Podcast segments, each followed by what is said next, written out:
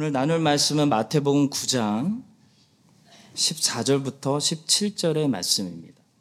마태복음 9장 14절부터 17절까지 우리 함께 합독하겠습니다.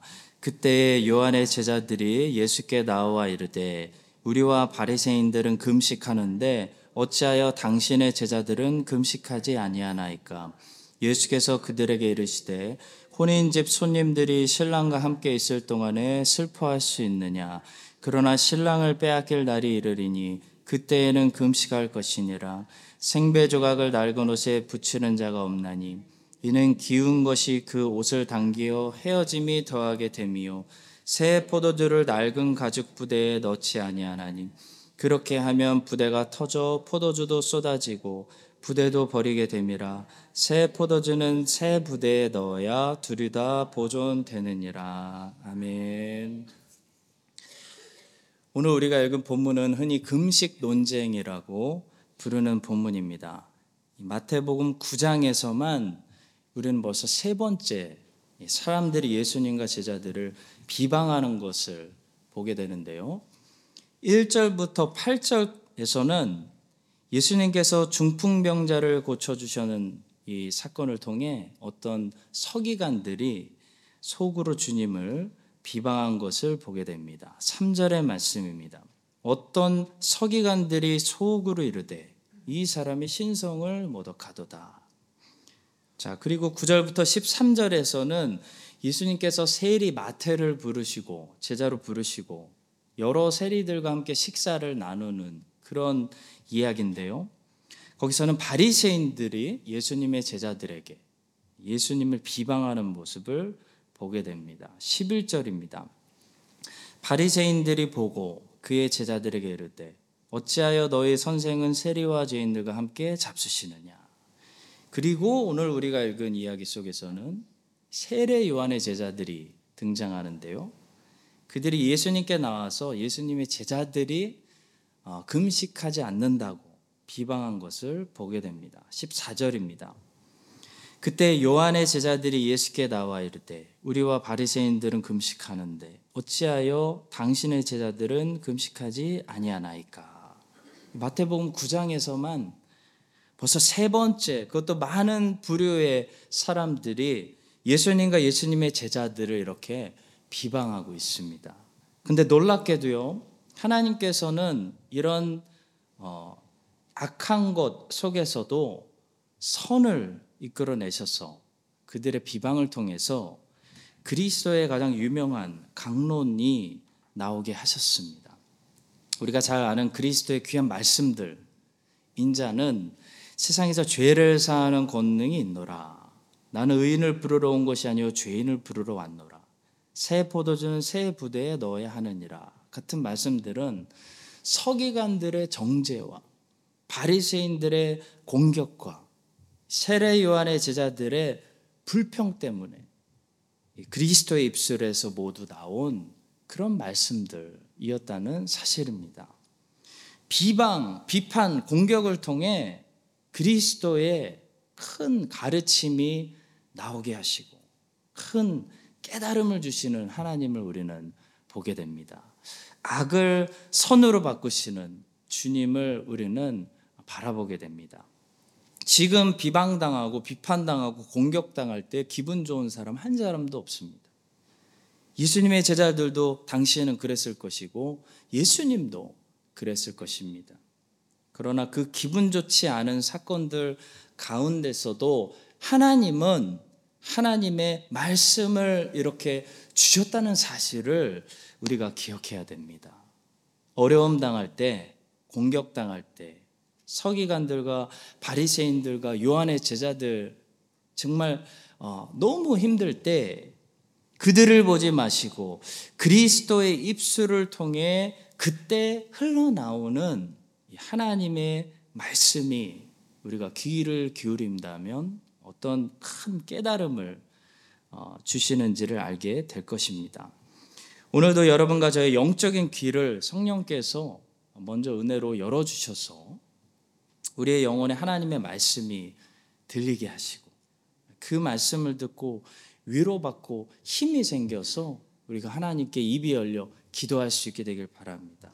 우리를 날마다 둘러싸고 있는 서기관들과 바리새인들과 이 세례 요한의 제자들의 비방들이 있을지라도 여러분과 제가 하나님의 섭리를 의지하고 계속해서 마태복음 9장에 나오는 이 제자들처럼 우리 주님을 꿋꿋하게 이번 주도 다음 주도 올해도 내년에도 따라갈 수 있게 되기를 간절히 바라고 축복합니다.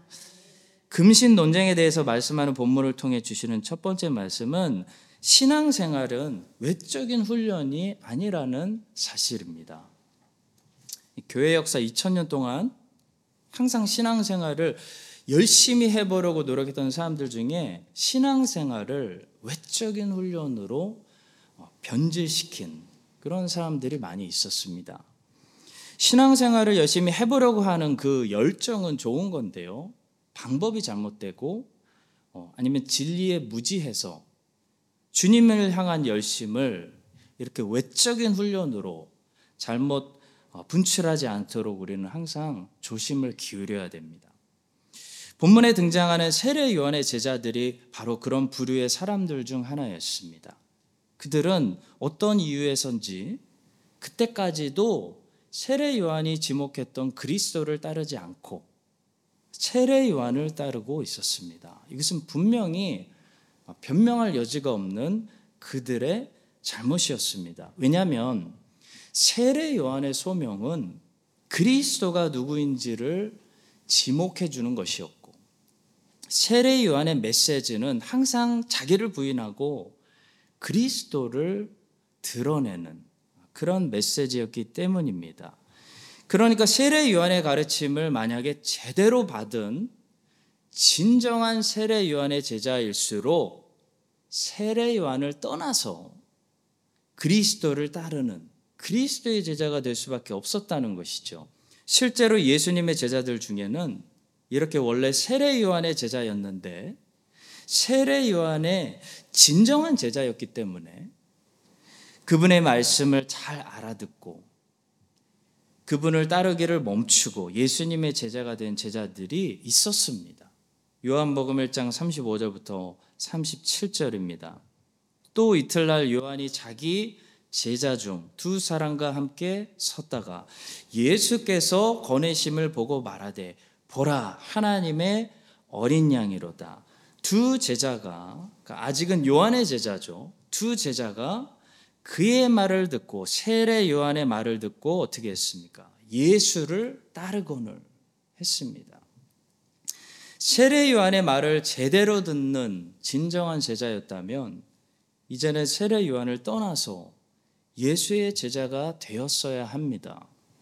근데 아직도 예수의 제자가 되지 않고 세례 요한의 제자로 본문에 등장하고 있는 이 사람들은 세례 요한의 메시지를 듣고 어, 그를 따르는 제자들이 아니라 세례 요한의 그 어떤 무언가에 끌려서 그러니까 세례 요한의 메시지가 아니라 세례 요한의 어떤 무언가에 끌려서 그를 따르고 있었던 그런 무언가 잘못된 사람들이었다는 거죠.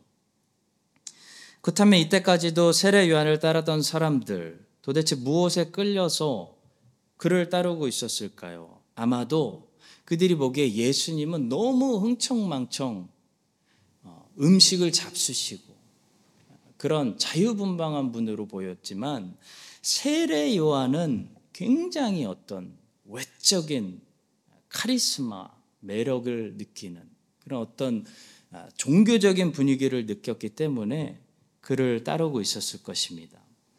세례 요한은 아주 특별한 외적인 카리스마를 가지고 있었죠.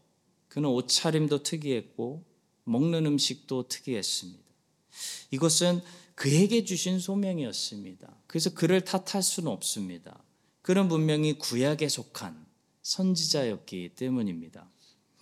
그는 문제가 없었습니다. 그런데 문제는 그를 따랐던 이 사람들이 그의 이런 외적인 카리스마, 금식하고 약대털 옷을 입고 메뚜기와 꿀로 음식을 절제하면서 거침없이 바리새인들을 정죄하는 이런 엘리야의 느낌을 연상시키는 그런 외적인 카리스마에 끌려서 자기들도 그렇게 멋있는 삶을 살기 원했기 때문에 지금까지도 주님을 따르지 않고 세례 요한의 길을 걸어갔다는 것이죠.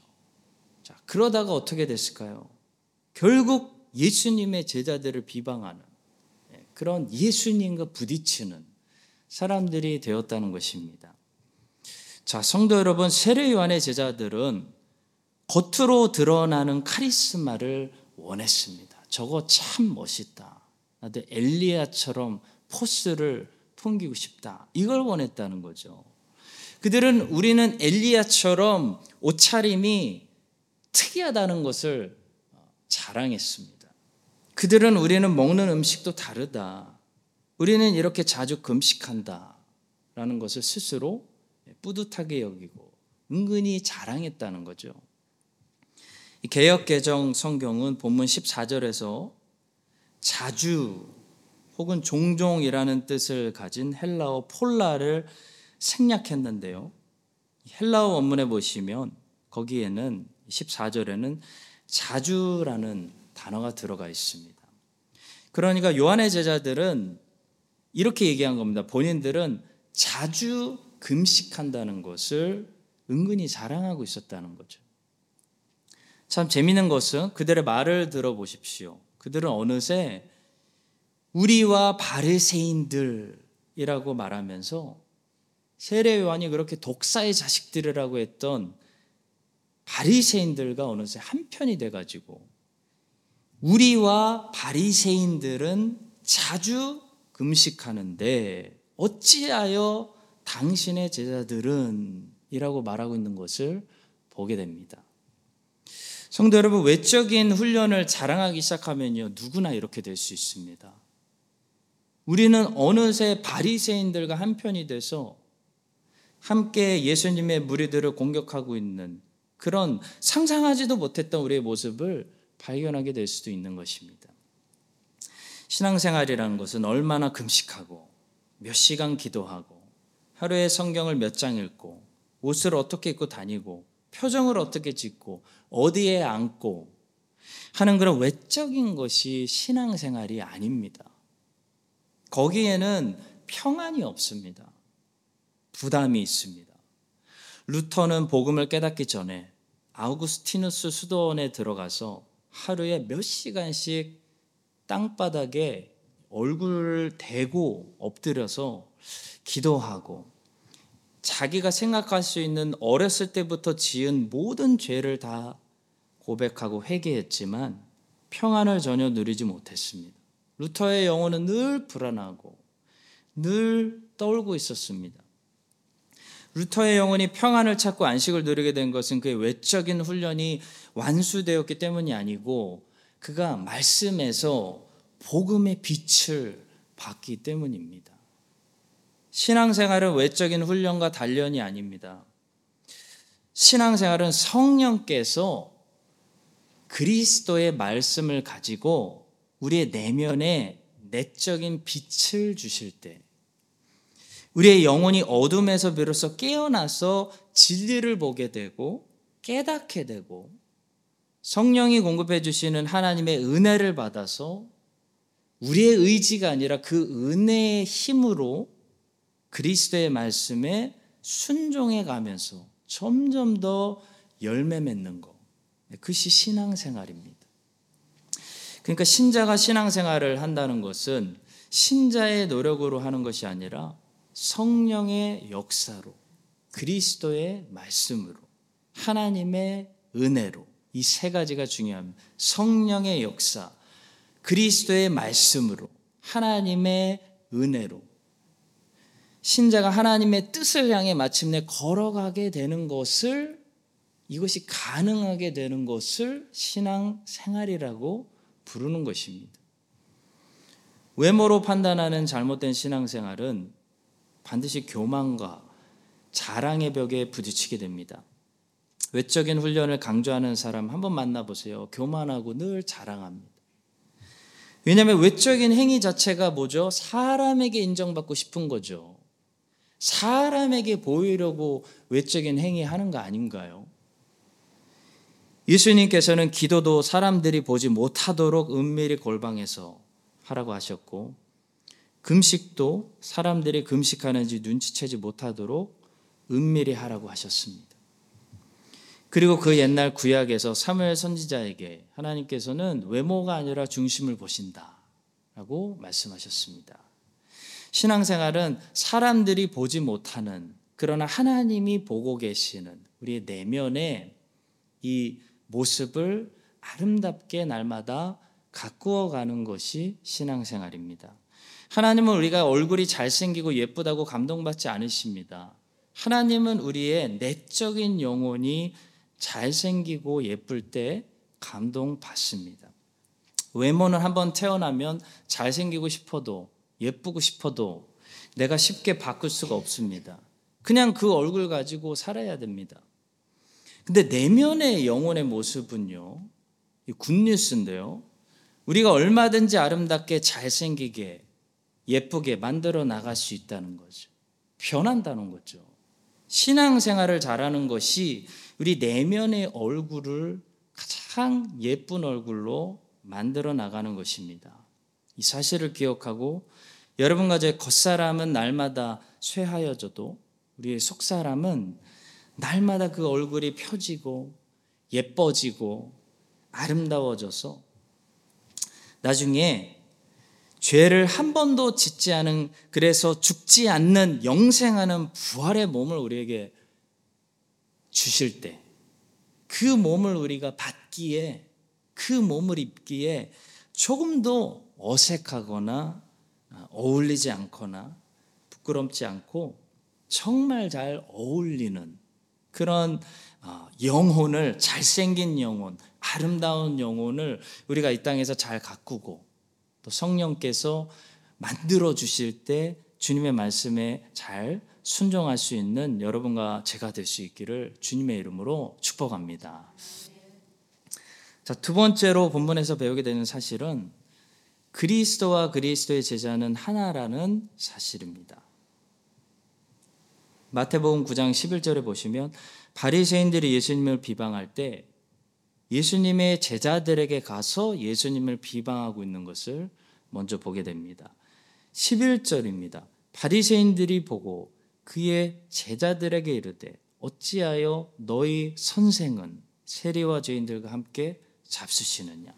예수님 비방하고 싶은데 예수님에게 간 것이 아니고 예수님 제자들에게 가서 예수님 비방한 거죠. 자, 그런데 오늘 본문을 보면요. 반대로 요한의 제자들이 예수님의 제자들을 비방하고 싶은데 예수님의 제자들에게 가서 한 것이 아니고 예수님께 와서 비방하고 있는 것을 보게 됩니다. 14절입니다. 그때 요한의 제자들이 예수께 나와 이르되 우리와 바리새인들은 금식하는데 어찌하여 당신의 제자들은 금식하지 아니하나이까? 자, 성도 여러분, 이 사실을 통해 우리는 주님과 우리는 하나라는 사실을 다시 한번 깨닫게 됩니다. 이 사실은 우리에게 중요한 메시지를 줍니다.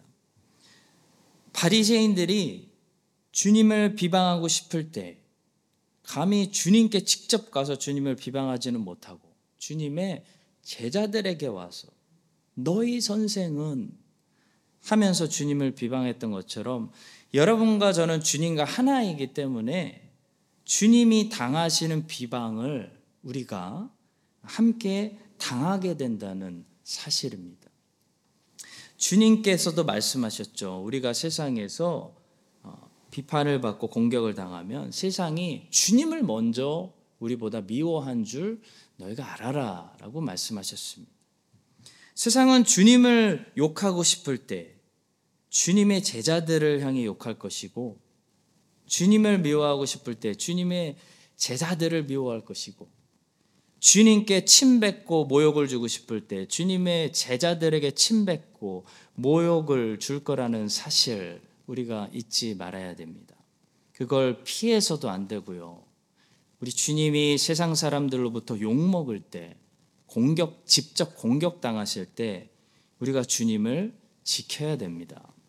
우리가 주님을 지킨다는 말이 좀 생소하게 들릴 수도 있겠지만요. 말 그대로 주님의 영광스러운 이름을 우리가 지켜야 되고요. 우리가 그것을 지키기 위해서 우리가 싸워야 한다는 것입니다. 바리새인들이 주님을 비방하기 위해서 제자들에게 와서 그랬습니다. 너의 선생은 니네 선생은 어찌하여 세리와 죄인들과 함께 잡수시느냐라고 막 비방했을 때 그때 나도 몰라요. 나도 왜 저러시는지 도저히 모르겠어요. 제가 몇 번 말씀드렸는데 라고 대답하는 사람은요. 예수님의 제자가 아니라는 거죠.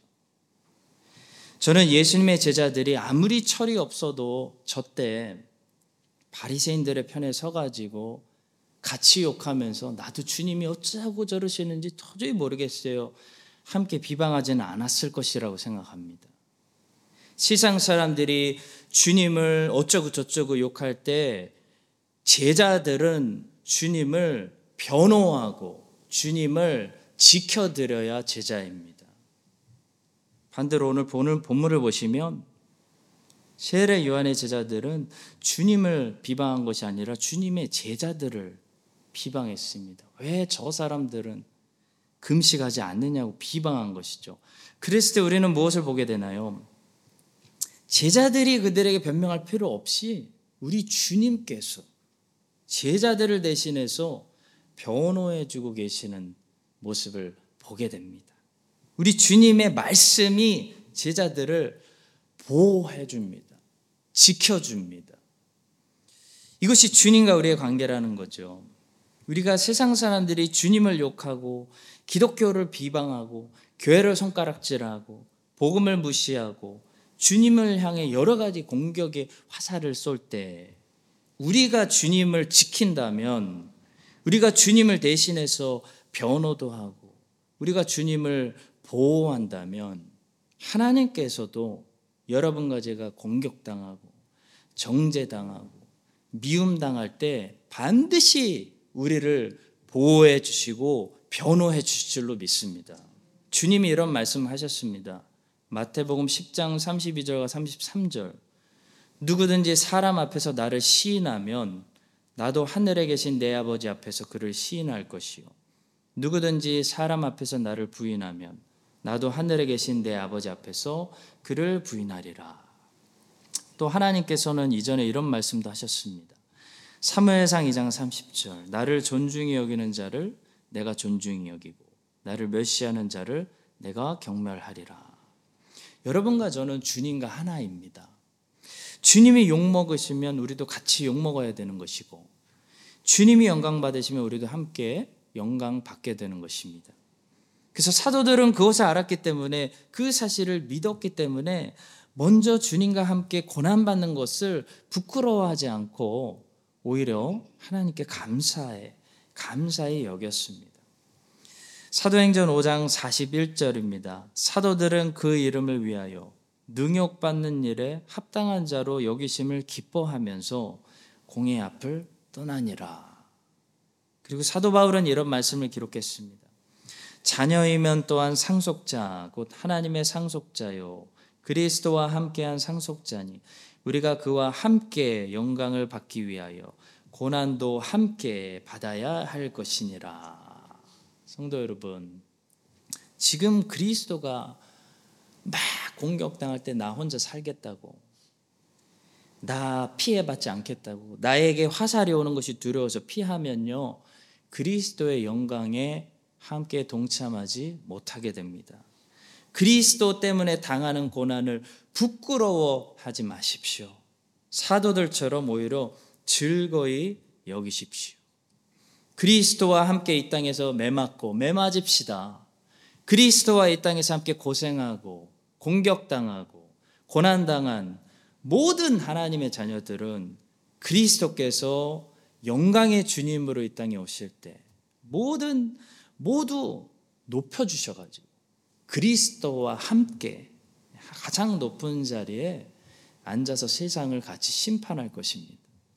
여러분과 제가 이 땅에서 그리스도를 변호하고 그리스도를 위해 싸우고 그리스도를 지키는 사람들이 될 수 있기를 그런 자들을 위해서 변호해 주시고 그런 자들을 지켜주시는 예수 그리스도의 이름으로 축원합니다.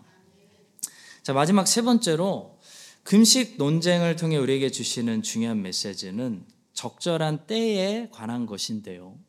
모든 의무는 적절한 때가 있다라는 사실입니다. 우리가 시대를 분별해야 되는 이유가 여기 있습니다. 시대를 어떻게 나누느냐에 따라서 뭐 크게 나눌 수도 있고 더 세밀하게 세분화시켜서 나눌 수도 있겠습니다. 근데 가장 크게 시대를 나눠 보면요. 구약과 신약이 있죠. 구약과 신약. 옛 언약의 시대와 새 언약의 시대가 있습니다. 근데 본문에 나오는 이 세례 요한의 제자들의 문제는 시대를 분별하지 못했다는 거죠. 시대를 분별하지 않고 열심만 가지고 살았습니다. 열심은 칭찬받을 것이지만 분별과 함께 가야 됩니다. 세례 요한은 신학 성경에 등장하지만 구약에 속한 선지자입니다. 세례 요한이 구약의 마지막 선지자입니다. 모든 선지자들은 그리스도가 올 것이다 예언을 했고 그 마지막 선지자 예수님과 약 6개월 떨어져 있던 선지자는 그리스도가 여기 계시다라고 말했습니다. 예수님부터는 이제 새 시대, 새 언약의 시대, 신약이 활짝 열린 거죠. 근데 요한의 제자들은 그 때를 분별하지 못하고 구약 시대를 여전히 살려고 고집했습니다. 그것이 그들의 문제였습니다. 전도서 3장 1절은 이렇게 말씀합니다. 범사에 기한이 있고 천하 만사가 다 때가 있나니. 세례 요한의 제자들의 문제는 열심과 동기가 문제가 아니라 분별, 분별이 문제였습니다. 하나님의 시간과 하나님의 때를 분별하고 그 하나님의 시간에 맞추어서 우리가 살아가려면 하나님의 말씀을 잘 들어야 됩니다. 예수님이 특히 뭐라고 말씀하시는지 잘 들은 아, 마리아 같은 사람만이 예수님이 예수님의 죽음과 부활을 잘 준비할 수 있었던 것이죠. 본문 17절은 이렇게 말씀합니다.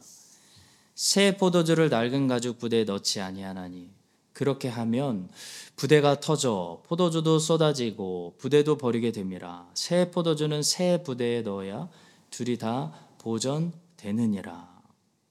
자, 여기서 새 포도주는 넓은 차원으로 보면 새로운 성령의 시대를 가리킨다고 할 수 있고 새 부대는 그 성령을 받아야 되는 새로운 시대의 교회, 새로운 하나님 백성들의 모임을 가리킨다고 볼 수 있습니다. 성령의 새로운 역사, 새로운 사역을 우리가 기대하려면 교회가 그것에 맞는 새 부대를 항상 준비해야 됩니다. 새 부대가 준비되지 않으면 성령의 새로운 역사가 일어나지 않습니다.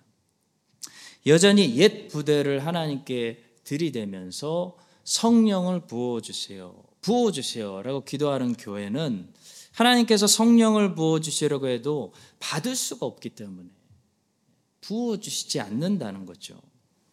왜냐하면 성령의 새로운 역사는 새 부대만이 담아낼 수 있기 때문입니다. 매우 중요한 사실입니다. 새롭게 준비된 교회가 새로운 성령의 일들을 감당할 수가 있습니다. 예루살렘 교회는 너무나 구약 시대의 흔적을 많이 가지고 있는 놓지 못하는 유대인들의 전통과 유대인들의 신념이 깊이 묻어 있는 그런 교회였습니다.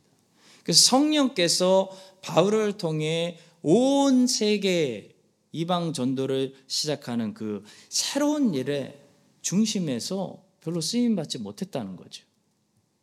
반면에 안디옥 교회는 뭐였죠? 새 부대였습니다. 안디옥 교회는 새 부대였습니다. 안디옥 교회는 과감하게 유대인들이 오래 가지고 있었던 전통과 신념을 버린 교회였습니다. 작별했습니다. 그래서 성령께서 이 안디옥 교회에 강하게 역사하셔서 흔들어 쓰셔서 바울과 바나바를 시작으로 온 이방인 선교, 세계 선교를 일으키셨던 거죠. 사랑하는 성도 여러분, 세상은 이미 하나가 되고 우리가 살고 있는 사회는 이미 너무나 다민족 사회가 되었습니다. 이제 아무도 민족, 지역, 출신 이런 거 따지지 않습니다. 우리 자녀들이 학교 가면 너 어느 민족이야? 너 어느 지역이야? 이런 얘기 안 한다는 그런 걸로 자기 정체성 찾는 시대는 끝났다는 거죠.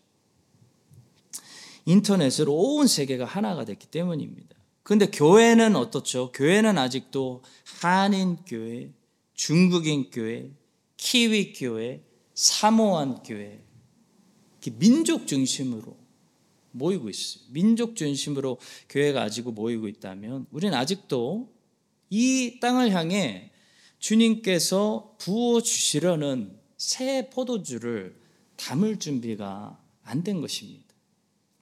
하나님의 역사에는 시간표라는 것이 있습니다. 하나님의 시간표와 함께 가지 않는 교회는 쇠퇴하게 됩니다. 쓰임 받을 수 없기 때문입니다. 저는 하나님께서 이 교회를 우리 교회를 앞으로 안디옥 교회처럼 흔들어 쓰시기 위해서 지금 우리를 열심히 새 부대로 준비하고 계시는 중이라고 믿습니다. 여러분과 제가 하나님의 시간표에 맞춰서 시대를 분별하고 새 부대가 되어 이 마지막 시대 주님께서 새 포도주를 성령의 새로운 역사를 우리 가운데 기름 부어 주실 때 우리 교회가 그 일을 잘 감당할 수 있는 그런 안디옥 교회 같은 교회로 새롭게 변화될 수 있기를 주님의 이름으로 간절히 축원합니다.